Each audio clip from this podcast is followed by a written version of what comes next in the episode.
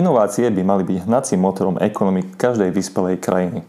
Uvedomuje si to Európska komisia, ale uvedomujú si to aj špičkové spoločnosti. Hoci sa Slovensko snaží a máme tu dosť šikovných ľudí, podľa nezávislých oficiálnych reportov, ktoré sa vypracúvajú na základe objektívnych ukazovateľov, sa v rámci inovačného indexu každoročne umiestňujeme na nelichotivých priečkach. V čom je teda problém? Je naozaj potrebné prekopať celý systém od základov? Počúvajte nás aj naďalej a dozviete sa, aké sú príčiny a akým spôsobom to môžeme napraviť.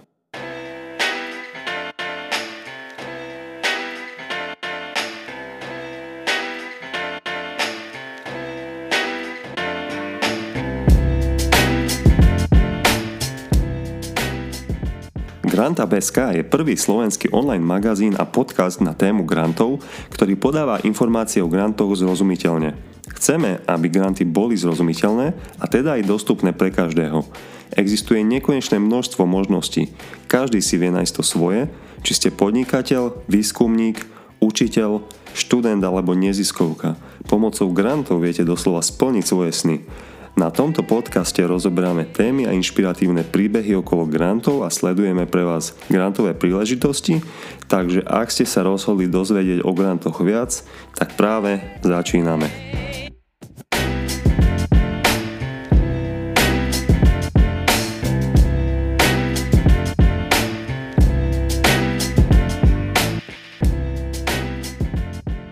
Dnešnej epizóde srdečne vítam Juraja Miškova, úspešného podnikateľa, bývalého ministra hospodárstva Slovenskej republiky a súčasne aj prezidenta Slovakia Tech Forum Expo.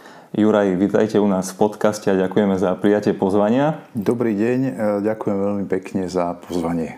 Ja už som v úvode predostrel, ako je na tom Slovensko v rámci inovácií. Ako hodnotíte zo svojho pohľadu inovačný ekosystém na Slovensku v tom stave, v akom sa nachádza dnes? Vidíte tam ten pohár skôr poloplný alebo skôr poloprázdny? No, ja by som možno začal z opačného konca, teda respektíve doplnil to, čo ste hovorili. Áno, všetky rebríčky, ktoré nejakým spôsobom e, merajú e, inovatívnosť e, krajiny alebo inovácie v ekonomike, vo všetkých týchto rebríčkoch Slovensko vychádza na veľmi, veľmi nelichotivých miestach. E, Spomenieme napríklad ako European Innovation Scoreboard e, za rok 2020. E, z Európskej 27 sme v podstate 7 od konca a sme, sme zaradení do skupiny tzv. priemerných inovátorov a pred nami je teda väčšina, väčšina európskych krajín. A tie dôvody, tie dôvody tých, alebo tých dôvodov je veľmi veľa. A pokiaľ sa máme baviť o nejakom inovačnom ekosystéme na Slovensku, tak e, ja si dovolím tvrdiť a za tým si stojím, že prakticky inovačný systém na Slovensku, inovačný ekosystém na Slovensku neexistuje. A existujú niektoré aktivity, e, ja to volám, že ostrovčeky pozitívnej deviácie, ktoré, ktoré máme v rámci Slovenska. Sú to skôr jednotlivci alebo skupiny jednotlivcov, ktorí sa snažia v rámci tohto prostredia pôsobiť e, v oblasti, oblasti inovácií. Či sú to niektoré inovatívne firmy od startupov alebo od, od existujúcich firiem, ktoré sa snažia v tých inováciách niečo robiť, alebo sú to občianske združenia, rôzne, rôzne ja neviem, inkubátory, akcelerátory, ľudia, ktorí organizujú rôzne hackathony. Sú, sme to napríklad aj my ako Slovakia Tech, ktorí sa snažíme každý rok zorganizovať v Košiciach jednu úžasnú konferenciu, na ktorú prišlo naposledy 1500 ľudí. To znamená, že my cítime, že ten záujem o inovácie zo strany e, e, ľudí, ktorí sa tým inováciám venujú, tu je, ale to prostredie e, nie je žičlivé alebo, alebo zo strany, zo strany oficiálnych inštitúcií nie je dostatočná podpora dávaná tomuto prostrediu. A čo je z môjho pohľadu veľmi paradoxné, pretože jedine krajiny, a ukazuje sa naozaj, myslím, že to povedal Barack Obama v jednom zo svojich príhovorov, tí, ktorí budú vlastníkmi inovácií budú vlastníkmi ekonomiky zajtrajška. To znamená, že dnes sa ukazuje, že krajiny, ktoré masívnym spôsobom investujú do oblasti vedy, výskumu a inovácií, idú na, idú dopredu aj v ekonomike a darí sa im a naopak krajiny, ktoré zaostávajú v podpore vedy, výskumu a inovácií, tak začínajú nestíhať tomu, tomu tempu týchto krajín. Ja to môžem ilustrovať aj na číslach.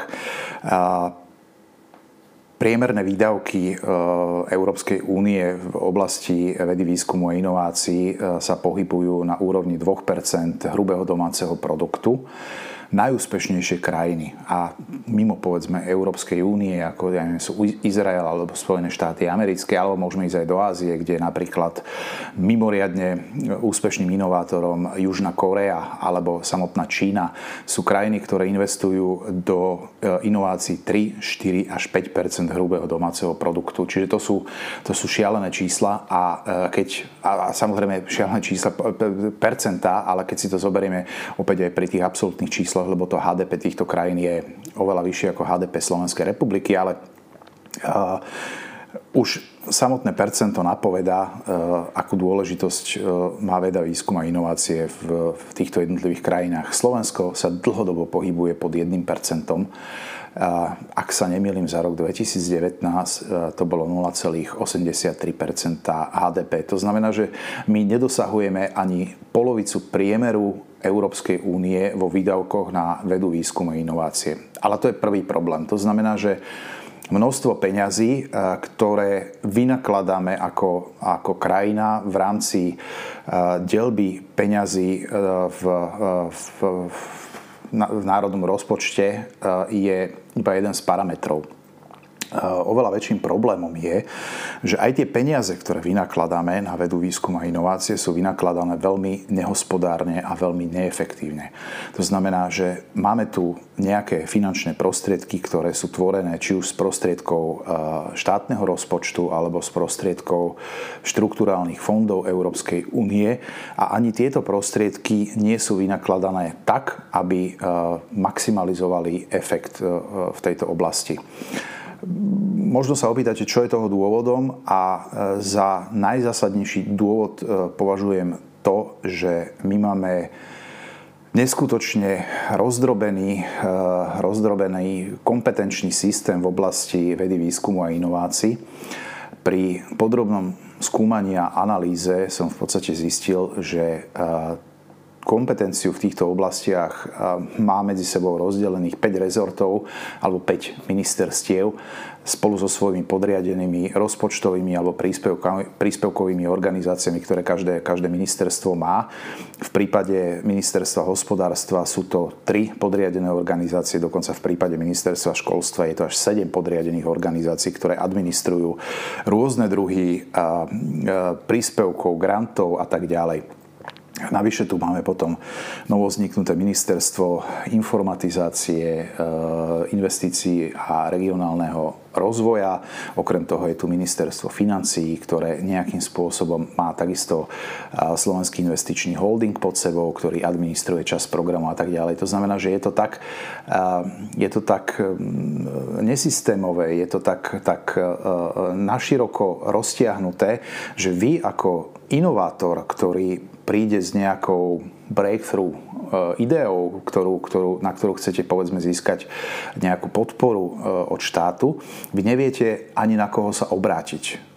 Vy neviete, či máte ísť na ministerstvo hospodárstva, alebo máte ísť na ministerstvo školstva, alebo máte skúsiť ministerstvo investícií, informatizácie regionálneho rozvoja, alebo máte ísť na financie, alebo, alebo skúsiť zahraničné veci a tak ďalej. To znamená, že, že v zásade a týchto informácií sa nedopátrate. To znamená, že, že človek, či, či to je študent, či to je doktorant, e, či to je podnikateľ, jednoducho ani nevie, e, kde by mohol získať informácie e, o podpore na ktorú, alebo o ktorú by sa mohol, mohol uchádzať. Čiže toto je, toto je prvý zásadný problém. A keď aj náhodou dokážete túto informáciu získať a zaklopete na dvere toho správneho ministerstva alebo správnej organizácie, e, ktorá spada pod ministerstvo, tak e, sa vlastne dozviete, že e, povedzme výzva e, pre, pre oblasť, v ktorej, v ktorej máte inováciu, vypísaná nebola, možno bude budúci rok, možno bude o dva roky, ale sami viete, že pokiaľ fungujete vo svete, vo svete inovácií, tak tie inovácie napredujú šialeným tempom. To znamená, že to, čo ste možno vymysleli dnes, o dva roky bude ďalších 10 startupov alebo 50 startupov po celom svete, ktorí už budú mať prototypované riešenie.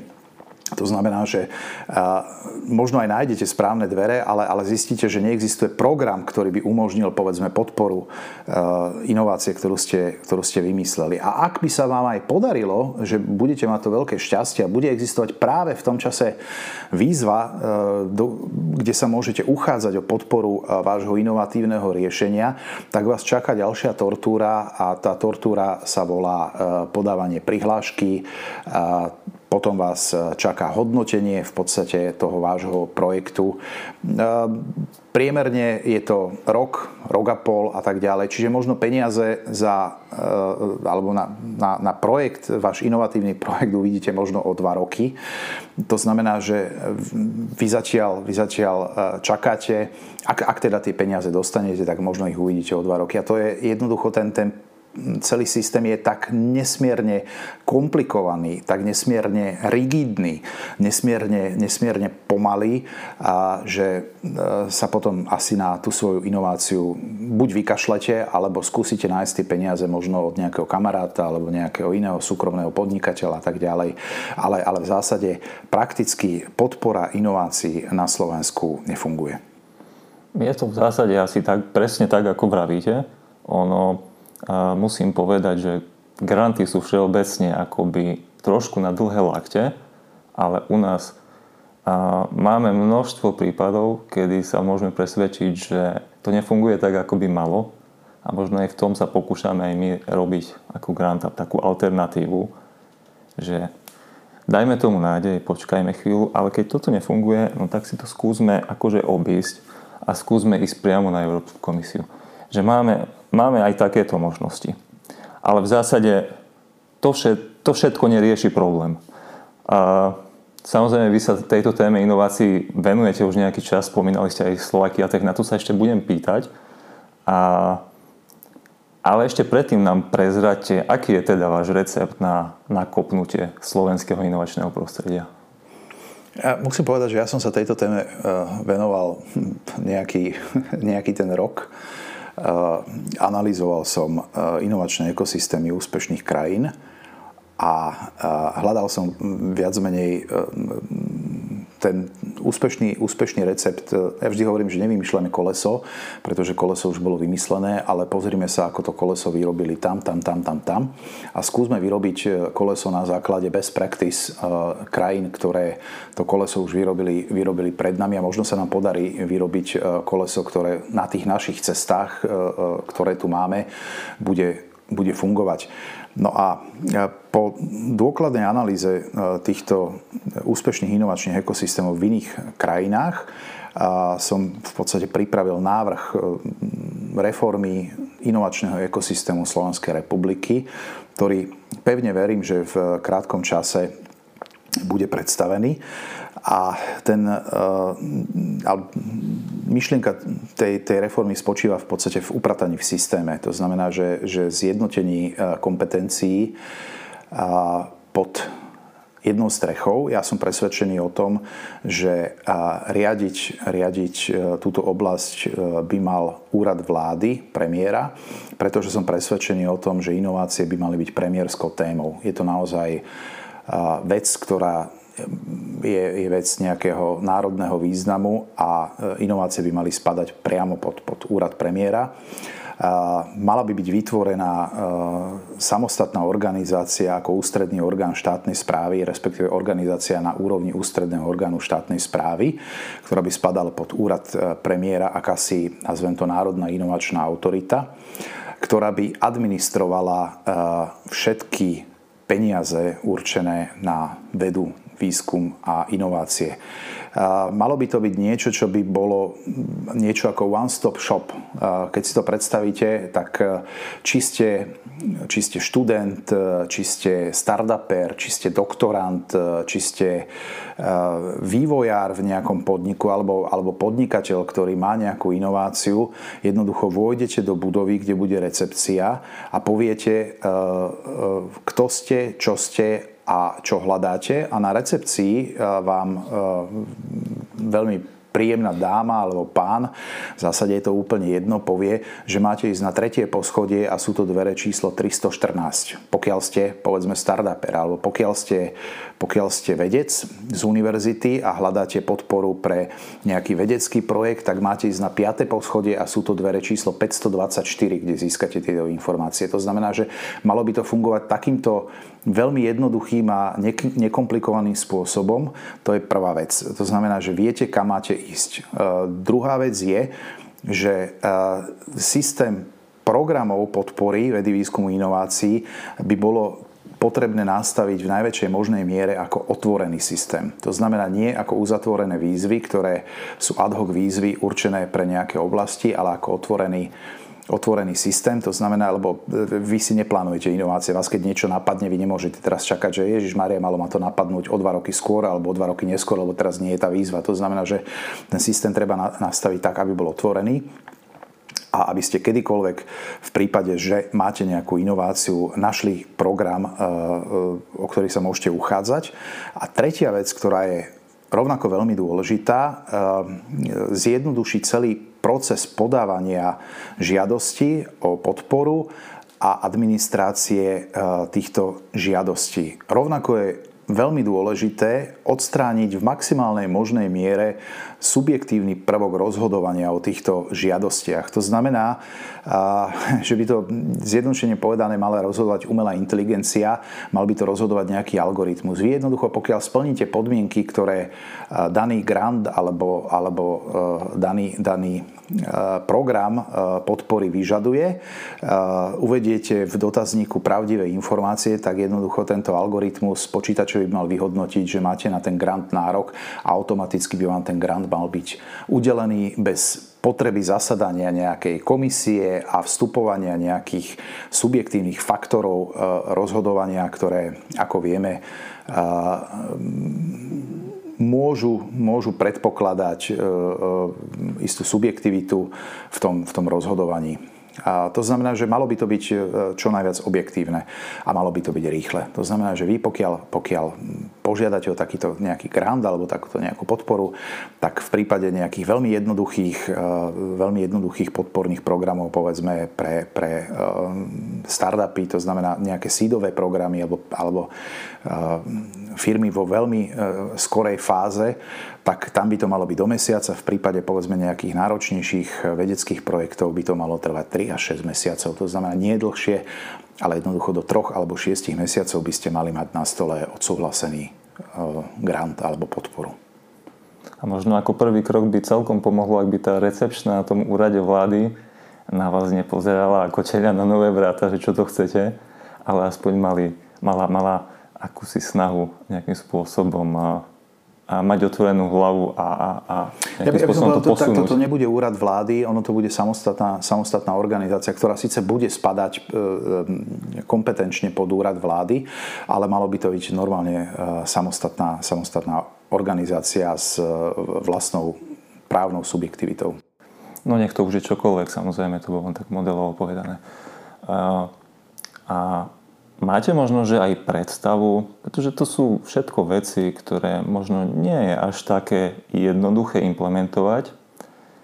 Máte aj nejakú možno, že predstavu, za aký dlhý čas alebo aké dlhé časové rozpätie by sa niečo také dalo urobiť s reálnym efektom na náš slovenský ja ekosystém? Samozrejme máme harmonogram uh, celej tejto reformy. Ale a e, v zásade prípravné práce, lebo je potrebná zmena legislatívy. E, tam je niekoľko zákonov, ktoré bude treba, treba zmeniť. E, je to zákon napríklad o kompetenciách, je tzv. kompetenčák, to znamená, že zmena kompetencií, a potom dokonca je nevyhnutné prijatie nového samostatného zákona o inováciách, ktorý by alebo na základe ktorého by v podstate tento orgán mohol vzniknúť, dostal by, dostal by všetky potrebné nástroje na to, aby mohol vzniknúť. A všetky tieto prípravné práce Zároveň je potrebné urobiť národnú stratégiu pre vedu, výskum a inovácie do roku 2030, ktorú mimochodom tiež nemáme. To znamená, že máme tu nejakú risku, stratégiu inteligentnej špecializácie, ktorá momentálne jej novšia verzia je v medzirezortnom pripomienkovom konaní, ale nemáme celkovú národnú stratégiu pre vedu, výskum a inovácie. Čiže toto všetko predpokladám, že by bolo možné stihnúť do 6 mesiacov od schválenia programového vyhlásenia vlády, v ktorom bude uvedené samozrejme táto inovačná reforma ako priorita, priorita vlády. A po týchto prípravných prácach alebo po tých 6 mesiacoch je potrebných ďalších 12 mesiacov na vznik vznik tejto organizácie, v podstate prechod e, ľudí z organizácií, ktoré momentálne sú pod, pod rôznymi ministerstvami, nechcem to nazvať fúzia, lebo v podstate to, to fúzia nie je, ale, ale je to upratanie, upratanie v systéme a to upratanie v systéme bude vyžadovať možno tých 12 mesiacov prípravu tých jednotlivých programov pre, pre jednotlivé oblasti a tak ďalej a tak ďalej.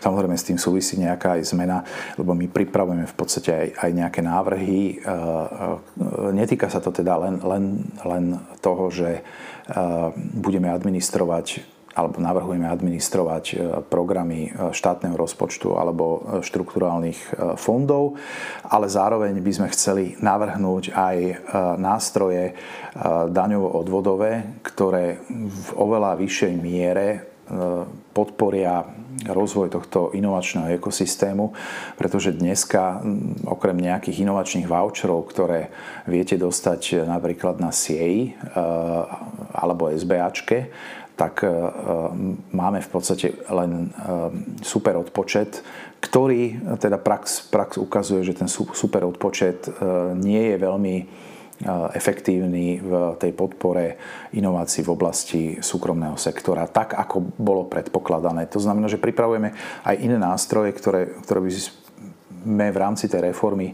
chceli, chceli implementovať a tie sa týkajú napríklad aj e, daňovo-odvodového systému. No ten uh, daňovo-odvodový systém určite dáva zmysel asi treba dať pozor, aby to bolo dobre podchytené, aby tam nebol priestor na nejaké špekulácie. Nie, rozhodne nie, ale opäť ako best practice. To znamená, že, že po, po, my sme sa pozreli na to, čo existuje v iných krajinách, čo existuje vo svete. Uh, porovnali sme úspešnosť týchto jednotlivých, jednotlivých nástrojov a na základe toho sme zvážili, či ten daný nástroj uh, uh, odporúčime alebo nie. Dobre, tak znie to veľmi ambiciozne a systémovo tak verím, že to vyjde.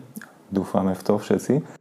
Takto je veľmi dôležité povedať, že, že jedna vec je e, vedieť, čo treba urobiť, ale, ale tá oveľa väčšia práca spočíva v tej politickej podpore, pretože toto je naozaj e, jedna radikálna reforma e, celého systému a ja som presvedčený o tom, že nás čaká veľmi veľa práce na presviečaní stakeholderov, to znamená ľudí, ktorí nejakým spôsobom participujú v, tom, v tom systéme,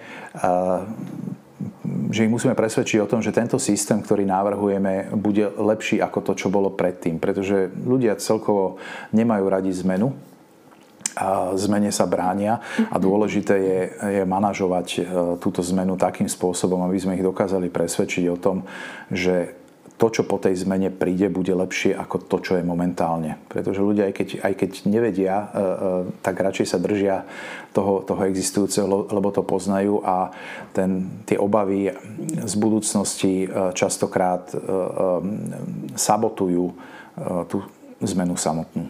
A navyše plus ešte, samozrejme, alebo to možno, že aj súvisí, ako si sa pokúsiť zmazať tú averziu voči nazvem to čerpaniu eurofondov, kedy fakt podnikatelia sú znechutení a, a, a mnohokrát nechcú počuť, už len keď začínate tú tému. Hej. Čiže, čiže možno, že aj takýmto spôsobom otvoriť a možno, že hlavy tým podnikateľom voči niečomu novému, voči tej zmene v podstate.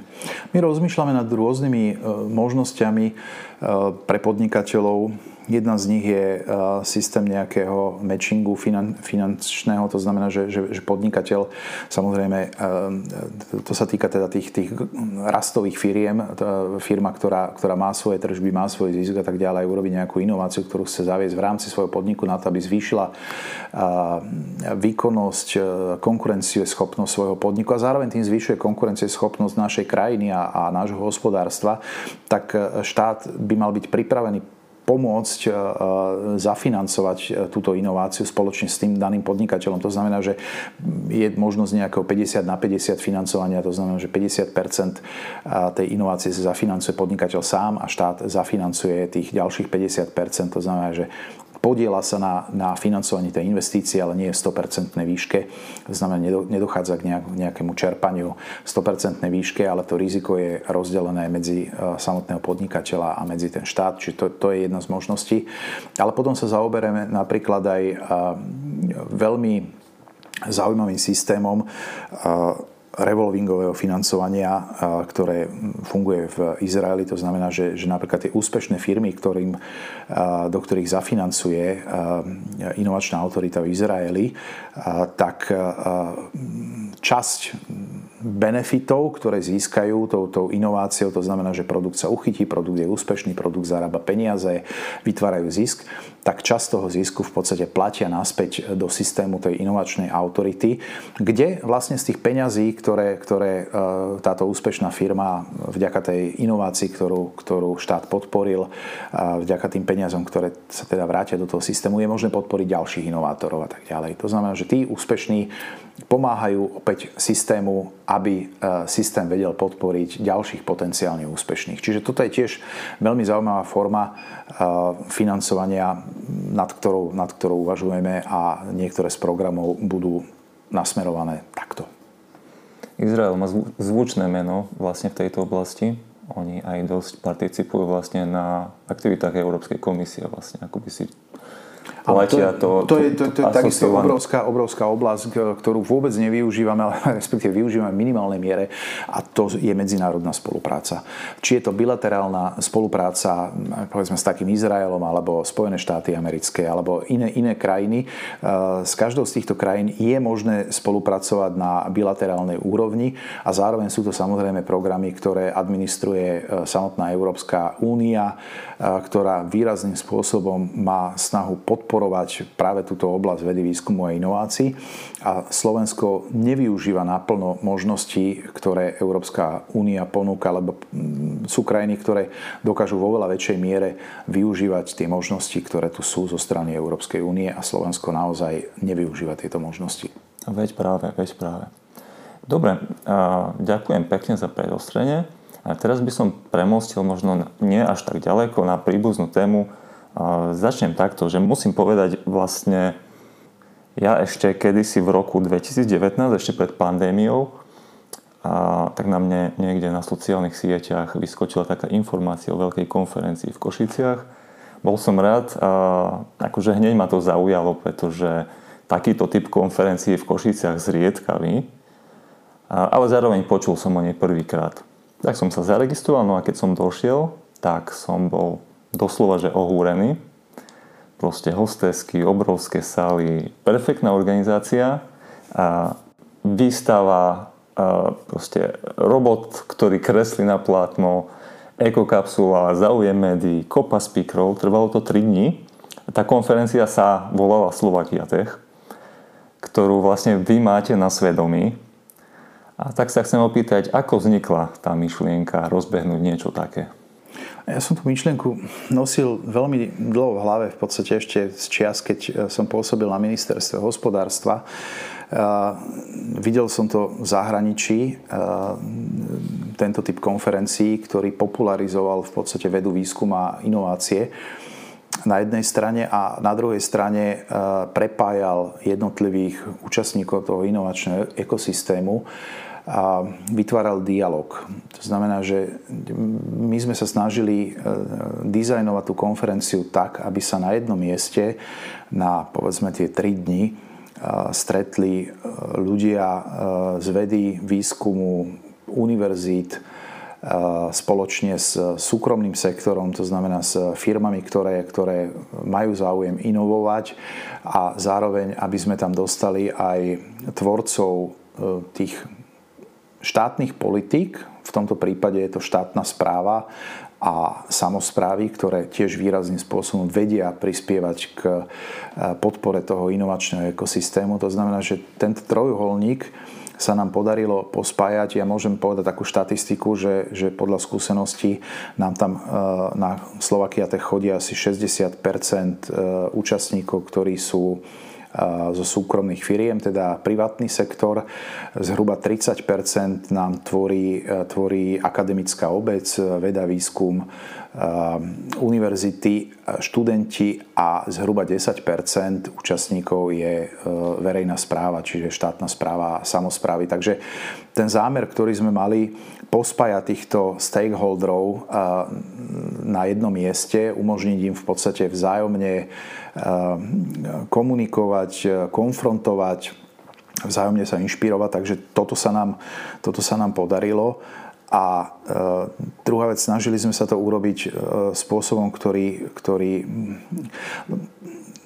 trošku možno odbočím, ale, ale inovácie e, vznikajú vždy na pomedzi jednotlivých e, branží. To znamená, že vy, pokiaľ pôsobíte v nejakej branži a vidíte e, inováciu v nejakej inej branži, tak vás môže inšpirovať tá inovácia z branže, e, o ktorej vy absolútne netušíte, vás môže inšpirovať k nejakej inovácii v tej vašej oblasti, lebo si poviete, však toto je celkom zaujímavé, čo títo tu predvádzajú, čo urobili oni v tej svojej oblasti, že nedalo by sa možno niečo podobné využiť aj v oblasti, v ktorej pôsobím ja. Čiže toto je mimoriadne, mimoriadne inšpiratívne pretože tie inovácie nie sú určené iba, iba nejakej jednej branži alebo jednej oblasti. Ako inovácie sa netýkajú povedzme len robotizácie, automatizácie, inteligentných tovární, ale inovácie sa týkajú aj oblasti ako je napríklad polnohospodárstvo, to znamená agriculture odrazu, konkrétne napríklad tento rok budeme mať veľmi zaujímavého speakera, z, ktorý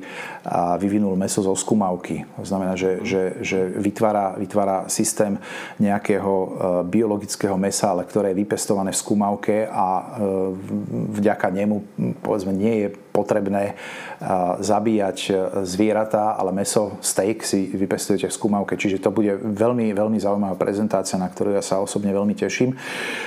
Môžete mať inovácie samozrejme v, v, v oblasti humannej medicíny, to znamená, či je to prediktívna medicína, teraz veľmi je na vzostupe telemedicína, telemedicínske riešenia, alebo sú to rôzne v úvodzokách náhradné diely ľudského tela, ktoré už dnes dokážu vyrábať napríklad na technické univerzite Košice pôsobí pracovisko biomedicínskeho inžinierstva, ktoré e, vyrába e, na 3D tlačiarni e, ľudské diely. Napríklad sú schopní nahradiť chýbajúcu časť lepky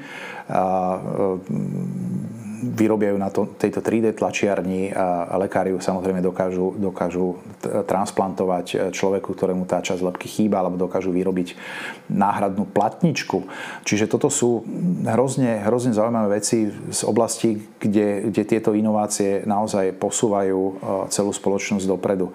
Potom samozrejme je to oblasť mobility. E, budeme tam mať vôbec premiéru na Slovensku lietajúceho auta Aircar Kleina, pána Kleina, ktorý slúbil, teda pevne verím, že sa to podarí, že priletí týmto autom do Košic to znamená, mm, že by sme mohli mať, mohli by sme mať praktickú ukážku naozaj toho, čo to auto dokáže a potom, potom v podstate príde na, na Slovakia Tech týmto autom. E, oblasť energetiky, veľmi zaujímavá oblasť, kde budeme hovoriť o e, budúcnosti e, zelených energií. Budeme hovoriť o tom, či, či tú budúcnosť majú, má elektromobilita alebo má vodíková mobilita, ktorú momentálne veľmi tlačí Európska únia. Takisto budeme hovoriť o spôsobe ukladania energií do batériek. Čiže veľmi veľa tém, ktoré, ktoré presahujú alebo idú, idú cez, cez rôzne rôzne oblasti hospodárstva a to, čo v podstate všetky tie témy spája, sú inovácie v týchto oblastiach. Čiže to, čo tým chcem povedať, je, že je veľmi zaujímavé pre, pre účastníka konferencie, ktorý pôsobí v nejakej svojej oblasti, že uvidí inovácie z iných oblastí, ktoré sa dejú v týchto oblastiach a môže to byť mimoriadne inšpirujúce pre neho, pre, pre jeho vlastné rozmýšľanie nad, nad inováciou vo svojej oblasti.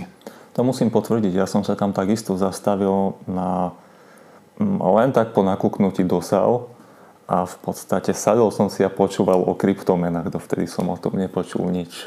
Alebo nepočul veľa, hej, alebo nie, nemal som záujem. Ako som povedal, tie, tie inovácie sú naozaj, že, že vo všetkých oblastiach hospodárskeho, spoločenského života a my sa snažíme tak prierezovo ukázať, e, čo sa za ten rok udialo v tých jednotlivých oblastiach. Snažíme sa dotiahnuť e, speakerov e, zo zahraničia, ktorí prezentujú niektoré tieto inovácie. Je to naozaj, ako je to, je to, sú to veľmi inšpirujúce tri dni. Určite, hej. Určite, hej. To môžem potvrdiť osobne. A ešte sa chcem opýtať, ja možno aj tuším odpoveď, ale chcem sa opýtať, prečo má Slovakia Tech tú základňu práve v Košiciach? Ja som to povedal veľmi, veľmi jednoducho, pretože keď e, som e, prišiel e, žiadať o podporu v tom čase teda ministrov, ktorí boli zodpovední za, za jednotlivé oblasti a teda som im predostrel túto myšlienku organizácie takejto technologicko-inovatívnej konferencie a tak ďalej. Bol to minister hospodárstva Žiga vtedy a bol to minister alebo podpredseda vlády pán Rašia. Oni mi tak len povedali, alebo sa ma spýtali, teda, či som rozmýšľal nad tým, že kde tú konferenciu budem robiť. Som povedal, že na mieste som neskôr ide zatiaľ ten koncept a tak ďalej. A sa ma spýtali, či by tá konferencia nemohla byť v Košiciach a nie v Bratislave. Tak som povedal, že jasné, ja s tým problém nemám. A, a napokon sa ukázalo, to rozhodnutie robiť tú konferenciu v Košiciach ako, ako veľmi prezieravé rozhodnutie, pretože v tých Košiciach tá konferencia má mimoriadný úspech a má mimoriadne silnú základňu. Košice sú v podstate IT Valley, je tam už vyše 10 tisíc ľudí, ktorí robia práve povedzme v oblasti, v oblasti IT. Máme fantastickú spoluprácu s Technickou univerzitou Košice, ktorá je od začiatku e, takým nejakým odborným garantom celej konferencie. E, prezentujeme tam projekty, ktoré vznikajú na pôde Technickej univerzite Košice, ktoré sú mimoriadne zaujímavé pre, pre všetkých účastníkov. Takže e, napokon sa ukázalo to rozhodnutie umiestniť konferenciu do Košic ako geniálne rozhodnutie. No je v tom isté taká aj symbolika, že v podstate akoby a nech sa všetko nekoná v Bratislave, v úvodzovkách alebo pritiahnuté za vlasy, ale aj, aj, aj dajme tomu v regióne, v ktorom to môže pozdvihnúť isté oblasti. Možno sa ešte pamätáte, ja keď som vás prvýkrát kontaktoval, tak som vám napísal niečo v zmysle, že raz mi dúfam porozprávate a ako dať dokopy takú konferenciu, ako je Slovakia Tech, tým, že my na Technickej univerzite v Košiciach tiež robíme niečo podobné, ale v menšom, no a to som ešte samozrejme netušil, že, že sa na to budem môcť opýtať práve pri tejto príležitosti a rozhovoru v podcaste. Tak sa teda pýtam, ako ste to dokázali? Čo to všetko obnáša dať dokopy? Tak kvalitnú konferenciu s prívlastkom najväčšia technologická konferencia na Slovensku a ktorá má navyše neziskový charakter. Ja, obnáša to strašne veľa času a strašne veľa energie, ktorú tomu uh, každý rok venujem. My sa v podstate už od, od uh, februára každého roka uh, tým pracuje na príprave tém, vyberáme, vyberáme témy, vyberáme vhodných speakerov. To nám zaberie niekoľko mesiacov, kým, kým vyselektujeme v podstate najvhodnejšie témy, preveríme dostupnosť tých, tých, tých speakerov, ktorí na jeseň teda prídu na Slovensko. No a potom veľmi veľkú časť e, zaberá aj zháňanie financí na tú konferenciu. A toto je naozaj niečo, kde ja nechcem pôsobiť, že sa stiažujem, ale e, je to, je to šialené, čo všetko... Ja si neviem predstaviť, že, že, s, s mojim, že by človek bez môjho backgroundu, skúseností a, a znalosti alebo známostí, ktoré, ktoré v podstate mám a kde ja klopem na všetky možné dvere a väčšinou mi otvoria vzhľadom na to, že ma poznajú a na to, aby sa ma zbavili, tak mi vždy nejaký malý príspevok dajú. Tak ja to aj kamarátom, keď sa na to pýtajú, hovorím, tak celý rok žobrem peniaze na to, aby som urobil konferenciu a potom sa modlím, aby tá konferencia skončila na nule. Aby sme v podstate neboli v strate. Čiže je to, je to hrozne vyčerpávajúce, je to hrozne náročné vôbec takéto, takéto niečo zorganizovať, berie to neskutočne veľa času, ale na druhej strane tá radosť, No, ktorú, ktorú mám, keď vidím tých viac ako tisíc ľudí zhromaždených na jednom mieste, nadšenie, ktoré tí ľudia prejavujú, keď vidia e, tie, tie inšpiratívne prednášky týchto svetových inovátorov, tak to je v podstate tá satisfakcia, ktorú dostávam. A napriek tomu, že si možno e, pred, pred e, konferenciou vždy hovorím, že už to asi robím posledný krát, lebo, lebo som vyčerpaný, alebo sme ako celý tým z toho celého vyčerpaní, tak e, napokon tí ľudia, ktorí tam prídu, nás nabijú energiou na to, aby sme pokračovali ďalej. Lebo je to naozaj je to nesmierne, nesmierne náročné, nesmierne vyčerpávajúce a niekedy sa sám seba pýtam, či mi nešibe. Dobre, no v podstate ja som aj chcel tak pripomenúť, alebo tak vstúpiť do toho, že ale celkom sa vám to darí, aj vzhľadom na ten background, ktorý ste vlastne asi spomínali a, a ozaj by sa asi a možno, že človeku, ktorý by, by, by chcel niečo také dať dokopy, asi tie dvere otvárali možno, že ťažšie a, a, a, a verím, že vlastne z roka na rok, ako sa vlastne tá, tá celá idea okolo toho bude udomácňovať v tomto našom prostredí, že to bude, budete mať aj vy ľahšie a ľahšie. Uh, Ďakujem. tak čo si iné môžeme zažívať však, že vo významnej miere sa venujete aj startupom. A, tak na záver dovolte otázku na inšpiráciu pre poslucháčov, pretože nás počúvajú aj začínajúci podnikatelia, aj tí, ktorí uvažujú, že začnú s podnikaním Aký je ten váš príbeh? Ako ste začínali s podnikaním a čo je tá, možno, že tá jedna najdôležitejšia vec, ktorú ste sa počas tejto cesty naučili? Mne sa už veľakrát pýtajú na, na e, recepty a tak ďalej. Ja hovorím, že najlepšie je nedávať e, žiadny recept alebo žiadnu radu, pretože akákoľvek e, skúsenosť je neprenosná. To znamená, že najlepší spôsob, ako alebo ja si myslím, že to je jediný spôsob, ako skúsenosť získať, je ňou si prejsť. To znamená, že, že akákoľvek rada, ktorú by som dal, je, je neprenosná, pretože to bolo niečo, čo pomohlo mne, alebo ako som fungoval ja v danom čase, v danom prostredí, ale nie je možné e, uplatniť nejaké, nejaké univerzálne e, rady pre všetkých ostatných. Možno jediná vec, e, a je to slogan v podstate jednej známej celosvetovej značky Just Do It. Nič iné, jednoducho. Tak aj to je rada. Just do it. Ako, ako chod do toho, vyskúšaj to. A mnoho, mnoho tých vecí sa ti ujasní počas toho, toho procesu, ako to budeš robiť.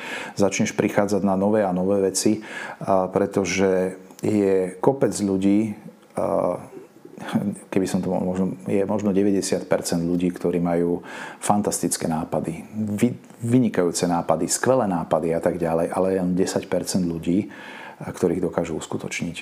A ide o to, či chcete patriť k tým 90%, ktorí budú e, o tom iba rozprávať, ktorí budú o tom iba snívať, alebo chcete patriť tým 10%, ktorí si povedia, že idem do toho. Napriek tomu, že nie je mi ešte úplne jasné, eh, aký to bude mať ďalší. Nemám to premyslené možno do, do úplného konca, ale verím tomu eh, svoju nápadu a že by ten nápad mohol fungovať a, a skúsim sa do toho pustiť a uvidím. Čiže just do it je možno jediná rada, ktorú odo mňa dostanete.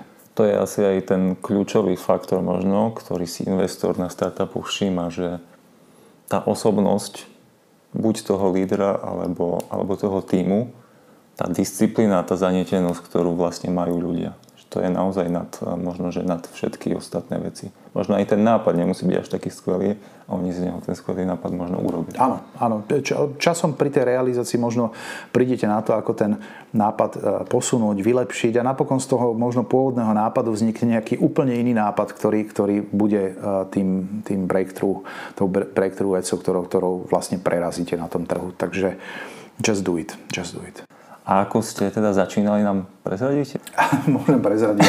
Ja som začínal v čase, keď startupy uh, uh, neexistovali.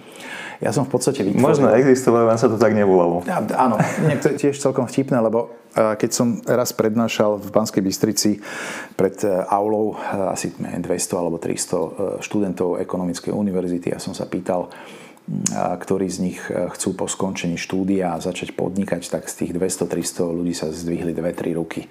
Z čoho ja som bol nesmierne sklamaný, ale teraz napríklad, keď učím na Vysokej škole v Bratislave a uh, učím uh, management podnikania startupov, tak v zásade dve tretiny ľudí, ktorí, ktorí ten predmet prednášam, chcú byť startupisti.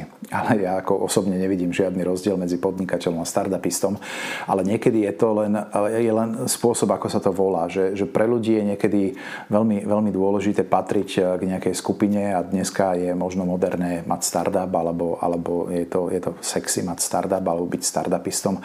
To znamená, že dneska tí ľudia sú ochotní byť startupisti, ale nechcú byť podnikatelia. No. Ale to som možno odbočil, čiže nebol som startupistou v, v tom pravom slova zmysle. A ja som začal v podstate podnikať e, v marketingu. V oblasti marketingu podarilo sa mi za 20 rokov vybudovať najväčšiu komunikač, marketingovo-komunikačnú skupinu a najúspešnejšiu skupinu, ktorá pozostávala z mediálnej agentúry, reklamnej agentúry, eventovej agentúry, PR agentúry a túto, alebo teda svoj podiel v tejto, tejto skupine som pred vstupom do politiky predal a potom som sa v podstate už venoval iba politike. Čiže marketing bola oblasť, uh-huh. ktorej som sa 20 rokov venoval. A to sa vám teda podarilo štýlom Just Do It, hej? Just Do It. Just Dobre. Do It. Takže to je, to je to, čo si, milí poslucháči, zoberte so sebou do ďalšieho konania. A ja vám pripomeniem, že ešte ku konferencii Slovakia Tech, že táto sa bude konať e, v tomto roku, ak nás počúvate v roku 2021, tak od 14. do 15.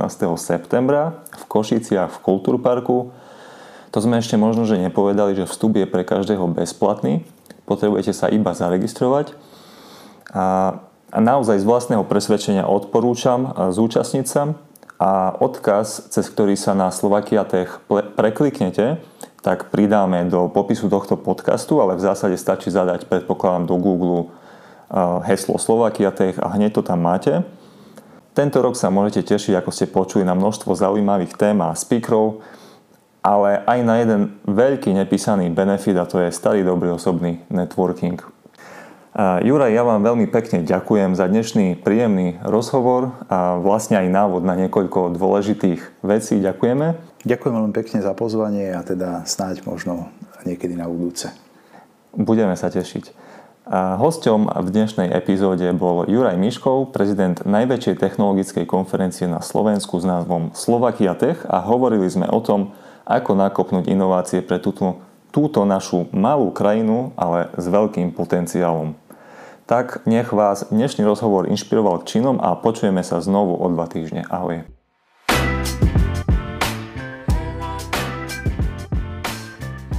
Práve ste počúvali podcast SK. Ak sa nám podarilo priniesť vám pridanú hodnotu, potom sa darí našu víziu naplňať. Ak ste však nenašli, čo ste hľadali, napíšte nám na Facebooku správu, nájdete nás tam ako granta.sk. Ďakujeme za vypočutie tejto epizódy, ale tiež ďakujeme, ak nám necháte recenziu priamo tu na podcastovej platforme a taktiež na Facebooku. Pomáha nám to vyrásť a prinášať vám kvalitnejší Grant Up.